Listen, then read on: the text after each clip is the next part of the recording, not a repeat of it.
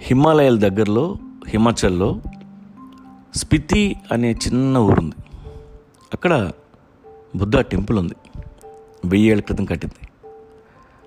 చాలామంది టూరిస్టులు దర్శనం చేసుకోవడానికి వస్తుంటారు. అక్కడ రాతి పలకలు అమ్ముతారు.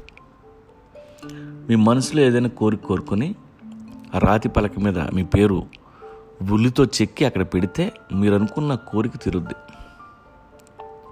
రెండు అడుగుల రాతి పలకలు పట్టుకొని అందంగా మీ పేరు చెక్కే శిల్పులు ఉన్నారు అక్కడ. మీరు చెక్కించుకోవచ్చు.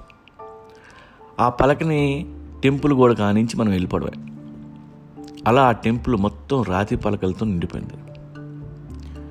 టెంపుల్ ఎక్కడో ఉంటే ఇక్కడ నుండే పలకలు స్టార్ట్ అవుతాయి. పలకలు దాటుకుంటూ చాలా దూరం వెళ్తే టెంపుల్ వస్తుంది. అన్నీ ఉన్నాయి అక్కడ.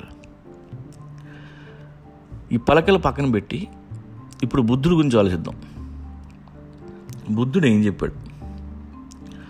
ఆశే అన్ని దరిద్రాలకి కారణం ఆశను వదిలేయండి అని గొంతు చించుకొని అరిచి అరిచి చచ్చిపోయాడు.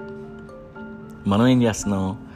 ఒక ఇరవై కేజీల రాయి మీద మన పేరు రాసి అదే బుద్ధుడి మొహాన్ని కొట్టొస్తున్నాం. ఆయన చెప్పింది ఏంటి? మనం చేస్తున్నది ఏంటి? ఎవడేం ఫిలాసఫీ చెప్తే మనకేంటి? మన పనులు అవుతున్నాయా లేవా అదే గొడవ. అందరూ కలిసి ఆ బుద్ధిస్ట్ మానిస్టరీని తిరుపతి హుండీలో తయారు చేశారు. నాకు ఇంకా ఆశ్చర్యం ఏంటంటే అక్కడ రెండు వేల సంవత్సరాల నుండి బుద్ధిజం ప్రాక్టీస్ చేస్తున్న మాంగ్స్ ఉన్నారు. వాళ్ళకు కూడా బుద్ధుడు ఏం చెప్పాడో గుర్తులేదు. పేరు రాసి మనం పలకిస్తే తీసుకెళ్ళి అక్కడ పెట్టి నమస్కారం చేసి మనకు బ్లెస్సింగ్స్ ఇస్తున్నారు తప్ప అరే లంబడి కొడుకల్లారా మా గురువుగారు ఏం చెప్పారు మీరేం చేస్తున్నారు అని ఒక్క బుద్ధిస్ట్ మాంక్ అడగట్లా. ఇది కానీ చూస్తే బుద్ధుడికి కూడా ఎక్కడో కాలుద్ది.